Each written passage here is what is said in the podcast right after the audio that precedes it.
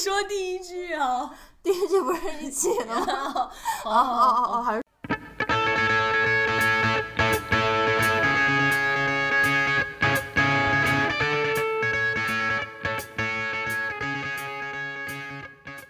Hello，大家好，我们是无聊分子，我是神神。我是陈姐姐，欢迎来到我们第一期的播客。今天是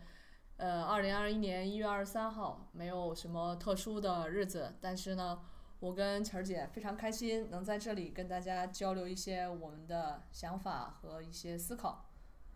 对，然后第一期主要就是一些闲谈吧，呃，可能就是想说去主要聊一聊我们为什么想去做这期播客，以及这期播客日后可能会给大家带来什么样的内容。所以晨儿姐，我其实我很早之前就很想做一档播客，所以我 多久之前？大概大概一年之前，所以我也很好奇，就是呃，为什么你会找我来做播客呢？就是是出于什么样的考虑呢？因为你那天不是抛了很多个想法过来，就是呃，就是前提是有一天，就可能打工人的日常都普遍能够理解，就当你工作到一定程度很烦躁的时候，然后就就觉得说，我是不是要做一些什么事情？所以那天我们两个就交换了一些不成熟的 idea，里面包括开一些东北人的菜馆儿，然后还有开一个火锅店，就是不想正经工作。对我说，那要不我们来搞一个播客，因为我跟陈师姐是特别好的同事和朋友，对，所以当时我还觉得挺惊讶，就是你你忽然间说我们来搞一档播播客吧，对，然后那就很很迅速的我们就开始了这个栏目的筹划，以及说接下来我们到底要怎么去做这样的栏目。那其实为什么来做这个播客呢？从我个人的角度来看，就是，呃，我其实是，呃，很害怕上镜的一个人。所以虽然我的浪费了您的美貌。没有没有，虽然我从事的行业就是会让我经常去接触很多，比如说，呃，一些 UP 主啊，然后一些短视频的博主，我我其实很羡慕他们那种很有表达的欲望，包括他们做出来的一些内容也很棒，但是，呃，我却不太能说在镜头面前那么自如的去表达，所以我想以播客为一个切入口，因为我其实很还是挺爱说话的一个人，就是我我的朋友应该都比较知道。就是絮絮叨叨，很磨叽，对，所以也想在这个说话的技能当中去提炼出来一些我觉得还挺有意思的一些想法吧。晨儿姐呢？嗯，我觉得播客对于我来说的话，一个是因为之前也一直有听播客的习惯，觉得说它是一种很好的互相交流的方式。然后另外一个可能也是呃，因为相当于我从工作以来差不多四年左右，然后到现在慢慢开始进入到了一个不知道是不是类似静吗？快中年的一个阶段，中年你还早着呢，好吗？就觉得说你上班日复一日的一个日常，你是可以看到，嗯，比方说你可能未来几年的样子，但是有的时候也会在质疑说，就是你这样日复一日工作之后，你能留下来是什么？嗯，包括说你可能往更长远来看，就如果有一天你走了，你能够 留下来什么呢？就有一种需要一些事情去。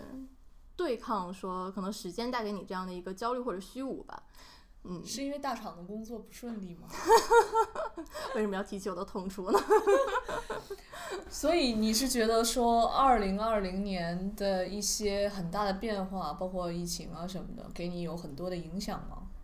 其实我对我影响就还好，我我我我没有什么特别大的感觉，我只是觉得。工作更累了，就是因为尤其前半年在家工作那段时间，我几乎就是呃二十四小时 stand by 的那种状态。嗯，然后就我们客户最喜欢说的就是 call 一下，现在哦这个地方呃我就不说了。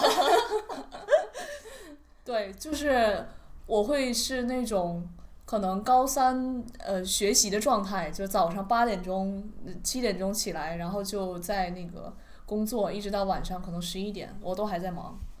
所以我只是觉得有点疲惫之外，其他的东西对我来说影响不是特别大。嗯，嗯对我来说就是，嗯，因为我一直以来也不是那么有强烈表达欲的人，嗯、但是就今年会有一个很强烈的转变的感触，是你要多去创造一些事情，而不是说多去消费一些事情。就尤其说，当我们在这样的一个以消费为主的社会中，其实我们大家日常能做的事情就是去看一些新闻呐、下班上班路上去消费一些内容类的产品呐、或者是去直接在橙色小软件上买买买啊。就可能更多的时候，比方说我们抛出的生活是。我穿了什么东西？我比方说读了哪些书？我看了哪些电影？听了哪些音乐？但是你消化了这些东西之后，你真正的得到是什么呢？就是你对这些东西的提炼和反馈、观察到底是什么呢？其实我慢慢有一个感变感觉是，就是你所能创造的东西，你提出来的东西往往是更重要的，而且它应该是更能代表你这个人的价值，或者说更能够成为你个人标签之一的。所以这也在慢慢迫使我这个可能从前并不是那么愿意表达的人，想去多说一些什么东西。嗯，就是说从一些碎片化的不同方面的吸收，然后去把它整合到一个完整的表达。但是这个表达不是说我去去依附于什么我得到的什么东西消费啊之类的，而是说我去创造一个我全新的感受。我是这样理解对吧？嗯，是的。对，那现在就简单的和大家讲讲我们这个播客主要想做些什么内容。其实关于播客这个的想法呢，因为处在公关行业，其实每每一天都在吸收很多新的东西，包括一些企业都在品牌营销上做些什么东西啊，然后市场部要怎么去拉动它的销售，包括我们每天社交平台，然后包括一些新的玩法。就是觉得说，其实世界变化的太快了，但是有的时候应该要脚步慢一点。所以在这个工作的过程当中，其实我也认识了好多很有意思、很有趣的人。我觉得他们身上是有一些闪光点，是我很钦佩，并且我也愿意去跟他们交流和学习的。所以我想邀请这些我身边的好朋友，包括一些呃媒体老师，可以来给我们讲讲非虚构写作呀。包括一些呃一些 UP 主或者一些短视频博主，呃，他们来给我们讲一讲如何做出很好的内容，以及我身边还有这样的呃健身达人啊，然后以及呃很 很喜欢研究东北文化的一位小哥，对，所以希望这些人能给大家可能一些无聊的生活有一些新的思考吧。嗯，对，我觉得我们可能日常关注的比较多领域，比方说，呃，文化、文娱，然后包括可能除此之外，我个人会比较感兴趣，像，呃，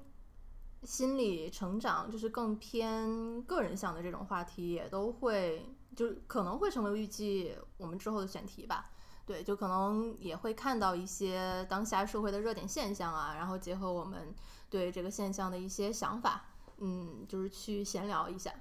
对，所以可能我们日后这个播客的选题范围还会挺广的，嗯，就有的时候可能看嘉宾，有的时候看就是我们当时，的一些嗯，对什么东西感兴趣。对，也也可能会追一些热点啦，对吧？营销人怎么能不追热点呢？而且我觉得，就是我和晨儿姐属于对自我的认知还是比较清晰的一种人。虽然说我可能相对来说没有什么规划性，但是我觉得至于说人生啊，这个话题又有点大了。就是对于一些重大的选择，我觉得我们两个还是比较有数的。但其实关于对于如何更好的对自己有清晰的认知，包括一些女性主义相关的一些话题，我其实也是很愿意去思考和讨论的。嗯，那就在第一期的结尾，因为我们正好录这一期也是二零二一的开年嘛，呃，就大概一月底，可能这个节目播出的时候也二月初了，所以也是想在这个时候去看看你今年会有什么规划吗？或者说对新的一年有什么展望？哇，我的每一年的其实期待的东西都差不多，就是顺利的结束吧。嗯，看看起来是不是也还挺宏大的一个 愿望呢？就是希望一切都顺利。呃，首先是希望自己的颈椎啊，然后身体各方面能很很正常的运转。嗯嗯，哦身体健康第对一位。嗯还有就是，确实是希望世界能更美好一点。嗯，嗯，其他的真的钱不钱的这玩意儿是吧？也不好说，是吧？对，也不好 说，也没有一夜暴富的命。对，对我新的一年就，嗯，应该会有一些出游计划吧？希望了，对，但是因为现在局势还是因为疫情感觉不是很稳定嘛，你可能，嗯、像出国的计划，感觉今年也会泡汤，你可能也出不去，因为今天还看到说，应该是普华永道估计可能全球的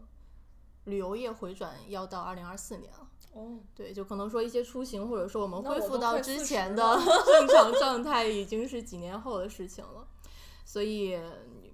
嗯，可能会希望说在国内去出去跑一跑，但如果从心态上来的话，会希望，嗯，更有勇气一些吧。嗯对，就是更有勇气，更坚定一些。对，我觉得就是也是新的一年，嗯、我觉得无论其实在工作或者生活上，你可能不能预见的事情还挺多的，就是一些新的变化或者怎么样。但是就希望那是你们大厂，我可是非常能清楚我今年要干啥，几个大项目我都已经非常清楚，我什么时候能休息，什么时候不能休息。好好好对，所以我就觉得说，就是尤其在面对一些未知的事情的时候，更有勇气一点。对，那在今天可能快要结束的时候，我觉得晨姐我们还是应该关于这个播客立下一个 flag，就是做这个播客的原则。嗯哼，嗯，我能我能想到的就是，我至少要做一百期。哦然后你的月你的更新频率是每月一期，对对对对，然后所以每年是十二期，要做做一百期，这大概八年的样子，做到我四十吗？可以可以可以，非常有长长远的规划。就万一以后两周一更了呢，对不对？嗯嗯嗯那可能三十五岁就已经实现了这个目标，对不对？嗯，对，那以上的话就是我们这期作为一个无聊分子的开篇节目所承载的内容。对，然后我们没有结束语，就这样，拜拜，拜拜，期待我们下一期哦，再见。再见。shoot, shoot, lang la land. shoot, shoot, shoot, lang la land. shoot, shoot, shoot, lang la lang.